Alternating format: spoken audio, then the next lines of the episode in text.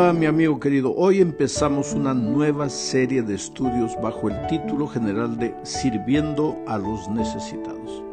Es que mientras la iglesia peregrine en el desierto de esta vida y mientras nos encaminemos hacia nuestro hogar eterno, anunciando las buenas nuevas del Evangelio, debemos también ayudar a las personas que sufren las injusticias de esta vida. El primer estudio del trimestre habla de la creación. El otro día, sabes, me encontré con una persona a quien nada le salía bien en la vida. Pastor, me dijo, mi vida no tiene sentido, no sé para qué vine al mundo, mejor no hubiera nacido.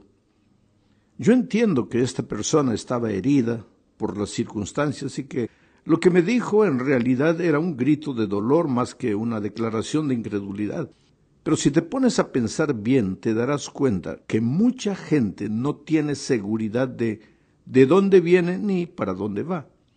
Por eso es de suma importancia conocer nuestros orígenes.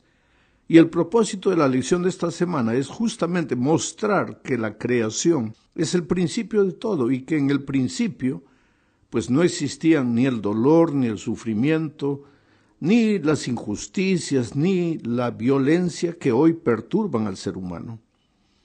Esto es necesario porque el humanismo, que no es otra cosa sino creer que el ser humano es el centro de todo lo que sucede en este mundo, el humanismo pues se está infiltrando disimuladamente en los círculos del cristianismo. A estas alturas conviene hacer una pregunta.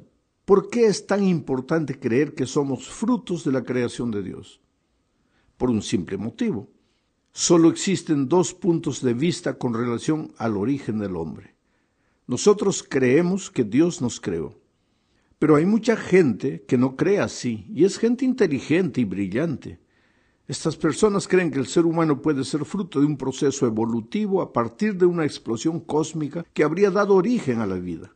Ahora, si somos frutos de la evolución, entonces nuestra vida es una mera casualidad, nada tiene sentido, ni propósito, todo es un caos. Podríamos haber aparecido en el mundo como podríamos no haber aparecido, y eso no haría la mínima diferencia. Entonces sí, en este caso, como aquella persona que se lamentaba de la vida, tendríamos que preguntarnos, ¿para qué vinimos al mundo? ¿Qué hacemos aquí? ¿Para qué nacimos? Pero si por otro lado somos frutos de la creación, entonces la vida sí tiene sentido. Somos frutos del amor de Dios. Y Dios no hace nada sin un propósito. Él planeó nuestra existencia. Y todo, absolutamente todo, inclusive el dolor y las cosas tristes que nos suceden, tiene sentido. Bueno, el hecho de que Dios no hace nada sin un propósito está presentado en el mismo relato de la creación. Génesis uno uno dice, en el principio creó Dios los cielos y la tierra. Este versículo presenta el relato general de la creación. Después, a partir del versículo dos, se presenta el relato específico, los detalles de cómo esa creación fue realizada. Es como si yo dijera, fui a Europa. Ese es el relato general, corto y resumido. Después empiezo con el relato específico, con los detalles. Empiezo diciendo que fui con un grupo de amigos en una determinada compañía aérea, que llegamos primero a Italia y desde ahí viajamos por otros lugares, etcétera, etcétera, etcétera. Quiere decir, el versículo uno de Génesis uno es el resumen del relato de la creación, corto y específico. Dios nos creó, Dios creó todo. ¿Cómo creó? Bueno, eso vemos a partir del versículo dos. Los tres primeros días Dios ordenó la tierra y los tres siguientes días llenó el vacío de las cosas. El séptimo día descansó y disfrutó de su obra perfecta. Ahora, era una obra perfecta. Esto es lo que tiene que quedar bien claro en nuestra cabeza. La obra que salió de las manos de Dios era una obra perfecta. En la segunda parte veremos que el mundo recién creado por Dios, pues en ese mundo no había dolor, no había muerte, no había enfermedad, no había pobreza, no había necesidad, no habían injusticias. Esa perfección empezaba por el carácter perfecto del ser humano. habíamos sido creados a imagen y semejanza de Dios. Entonces, no habiendo egoísmo, y siendo que el ser humano reflejaba el amor de Dios, claro que no existirían injusticias, nunca. Todos los seres humanos seríamos iguales, nos veríamos como iguales. Por eso Dios dijo que todo era muy bueno, o bueno en gran manera. No había nada que ser mejorado. El hombre perfecto, reflejando el perfecto carácter de Dios, cuidaba de la naturaleza perfecta, trataba a su semejante de manera perfecta. Todo era armonía, unidad, amor, comprensión. Por eso Adán y Eva nunca pelearon, nunca discutieron. Pero cuando el pecado entró, ahí se arruinó todo. Y es justamente esto que veremos en la tercera parte de este estudio. Aquí veremos que después de crear Dios el mundo perfecto, se lo confió al ser humano. El cuidado de la naturaleza, del planeta, todo, se lo entregó al ser humano. Génesis dos quince dice, Dios, el Señor, tomó al hombre y lo puso en el huerto del Edén, para que lo cultivara y lo cuidara. Este lo cuidara viene del verbo cuidar. El verbo cuidar de este texto en hebreo es ulisamerá, que significa literalmente guardar con mucho cuidado algo precioso. Es como si alguien te da, vamos a decir, para nosotros los seres humanos que necesitamos siempre dinero, alguien te da diez mil dólares y te dice, guárdamelo con mucho cuidado. Bueno, al crear al ser humano, Dios tenía en mente que el ser humano fuera un administrador sabio de la tierra y de sus recursos. Génesis uno, veintiséis y veintisiete dicen, entonces dijo Dios, hagamos al hombre a nuestra imagen y semejanza, que domine en toda la tierra, sobre los peces del mar, sobre las aves de los cielos y las bestias, y sobre todo animal que repta sobre la tierra. Y Dios creó al hombre a su imagen. Lo creó a imagen de Dios, hombre y mujer los creó. Ahora, el texto originalmente en el hebreo dice que el hombre domine la tierra de acuerdo a nuestra semejanza. Quiere decir, el ser humano debería dominar la tierra, no en el sentido de la dominación pecaminosa, malvada, egoísta, que nosotros conocemos hoy, sino debería dominar la tierra en el sentido de cuidar con amor algo delicado, algo precioso que le fue confiado, de la misma manera como Dios cuida de sus criaturas. Infelizmente, pues el pecado entró al mundo y el propio ser humano se desequilibró y prácticamente hoy está destruyendo el planeta que le fue confiado. Y al mismo tiempo aplica la ley del más fuerte. Si puede dominar, domina. Si puede subyugar, subyuga. Y si puede explotar al hermano, lo explota. En otras palabras, estamos lejos del ideal divino. Ya no vemos al otro semejante como un ser humano a nosotros, sino como una especie de fuente de donde yo puedo sacar algo provechoso para mí.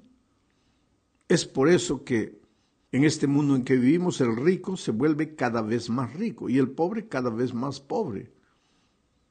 Este no es el mundo que Dios imaginó, que Dios creó. El pecado causó y provocó todo esto. Vamos ahora a la cuarta parte de este estudio. Aquí veremos que el mundo se arruinó porque el ser humano usó mal la libertad con la que fue creado. Mira, podríamos haber sido creados como máquinas programadas para obedecer, o en todos los casos, como los animales, dirigidos solo por sus instintos y nada más. Las cosas andarían bien porque obedeceríamos a nuestros instintos y no nos saldríamos de lo que Dios había planeado para nosotros. ¿Imaginaste por acaso a una paloma queriendo aparear con un periquito? No, porque ellos no tienen libertad, solo tienen instintos. Sin embargo, ve al ser humano y sus actitudes. Ahí está la situación. ¿Por qué el ser humano hace lo que el animal no hace? Porque el ser humano tiene libertad. fuimos creados con libertad. Y esa libertad, que debería ser el más grande privilegio, se transformó en nuestra peor desgracia. Por causa de la libertad entró el pecado al mundo, y Adán y Eva decidieron escoger lo que en su opinión era lo mejor para ellos. Pero después del pecado todo se malogró, ya sabemos. Veamos lo que dice Génesis tres, dieciséis al diecinueve. A la mujer le dijo: aumentaré en gran manera los dolores cuando des a luz a tus hijos. Quiere decir, voy a parar aquí y comentar. En el plan divino, la mujer daría luz, porque Dios los había bendecido a Adán y Eva y les había dicho que tengan hijos. La mujer daría luz, pero el dar a luz no implicaría dolor en el plan divino. Pero ahora, a causa del pecado, las cosas se complicaron. Vuelvo a leer el texto. Aumentaré en gran manera los dolores cuando des a luz a tus hijos. Tu deseo te llevará a tu marido y él te dominará. Esta palabra dominará ya no es la palabra dominar que Dios usó cuando le dijo al ser humano que dominara la naturaleza en su estado no pecaminoso. Este dominará ahora es un dominar con egoísmo, un dominar con la mancha miserable del pecado. Ahora es un dominar de abusar, de sacar provecho del otro. Sigo leyendo el texto. Al hombre le dijo: puesto que accediste a lo que te dijo tu mujer, y comiste del árbol que te ordené que no comieras, maldita será la tierra por tu causa. Con dolor comerás de ella todos los días de tu vida. Te producirá espinos y cardos, y comerás hierbas del campo. Comerás el pan con el sudor de tu frente, hasta que vuelvas a la tierra, pues de ella fuiste tomado, porque polvo eres y al polvo volverás. ¡Qué tristeza! Un mundo perfecto, planeado para ser perfecto, y que podría ser perfecto si el ser humano no hubiera tenido la libertad de decidir hacer lo que Dios le había dicho que no hiciera. Pero el ser humano usó mal su libertad, entró el pecado, y ahora la tierra se vuelve su enemiga. En su cabeza, el semejante se vuelve su enemigo. Surge la desconfianza, la acusación del uno hacia el otro. La propia naturaleza se vuelve rebelde, ahora produce espinos. Ahora el ser humano tiene que comer con el fruto de su trabajo, de su sudor. Todo el plan divino se malogró. Hoy, mi amigo querido, vivimos en un mundo deformado por el pecado. Pero en realidad, ¿quién lo deformó? Fue el propio ser humano. La injusticia, la pobreza, la delincuencia, la violencia, en fin. Todo, todo lo que vivimos hoy es el resultado del desequilibrio humano. Ese no era el mundo maravilloso que Dios imaginó y que Dios le confió al ser humano. Vamos a la última parte. El pecado trajo como consecuencia el hecho de no importarse con el prójimo. Cuando Dios le preguntó a Caín, después que él había matado a su hermano Abel, ¿dónde está tu hermano? Caín respondió con cinismo: ¿soy yo acaso guarda de mi hermano? Y desde aquel día parece que de una u otra forma todos los seres humanos cultivamos características cainescas. Quiere decir, no nos importamos con el prójimo. Algunos ni siquiera con los miembros de la propia familia. Nos olvidamos que todos tenemos el mismo origen. Salomón dice en Proverbios veintidós, dos: el rico y el pobre coinciden en algo, a uno y a otro los hizo el Señor. Quiere decir, en el principio no habían ricos ni pobres, habían solo seres humanos, hermanos, hijos de un mismo Dios. Pero infelizmente, pues el pecado arruinó nuestra relación con Dios el Padre y lógicamente también alteró nuestras relaciones con los otros seres humanos, porque éstas se deterioraron. El egoísmo entró, el orgullo, la soberbia entró, la codicia entró. Ahora, ¿cómo conviven millones de seres humanos, cada uno albergando ese espíritu en el corazón? Hoy nadie parece conocer a nadie. La preocupación por el otro es apenas una bella teoría, especialmente en el círculo de los cristianos. Hablamos de lo que el cristiano debe hacer, pero estamos lejos de vivir esa realidad. El caso del cojo que Pedro y Juan curaron está registrado en Hechos tres, uno al seis. Yo lo voy a leer comentando para mostrar algunos detalles. Pedro y Juan subían juntos a la hora novena de la oración. Mira, Pedro y Juan eran hombres de oración, iban al templo a la hora de la oración. Es decir, eran buenos miembros de iglesia. Y dice el texto, y era traído un hombre cojo de nacimiento, a quien ponían cada día a la puerta del templo que se llamaba La Hermosa, para que pidiese limosna de los que entraban en el templo. Este hombre era inteligente, o la familia era inteligente, porque podrían llevar al hombre a pedir limosna en la plaza pública, frente al cinema, frente al teatro. No, lo llevaban frente a la iglesia. ¿Por qué? Porque se supone que los cristianos son los primeros que deben extender la mano al necesitado. Por eso digo, este asunto de preocuparse por el hermano es muy bonito en la teoría. Pero la gente entraba, entraba al templo, nadie le daba importancia. Continúo leyendo. Este, cuando vio a Pedro y Juan que iban a entrar en el templo, les rogaba que le diesen limosna. Pedro, con Juan fijando en él los ojos, le dijo, míranos. Entonces él les estuvo atento, esperando recibir de ellos algo. Mas Pedro dijo, no tengo plata ni oro, pero lo que tengo te doy. En el nombre de Jesucristo de Nazaret, levántate y anda. Interesante, querido. Al mismo tiempo que nosotros cumplimos la misión de predicar el evangelio, de mostrar lo pernicioso que el pecado es y la esperanza que solo se encuentra en Jesucristo, porque solo Jesús puede transformar el corazón egoísta, mentiroso, orgulloso del ser humano. Al mismo tiempo que nosotros predicamos el evangelio, tenemos que mirar a los necesitados de este mundo y extenderles la mano. Necesitan pan.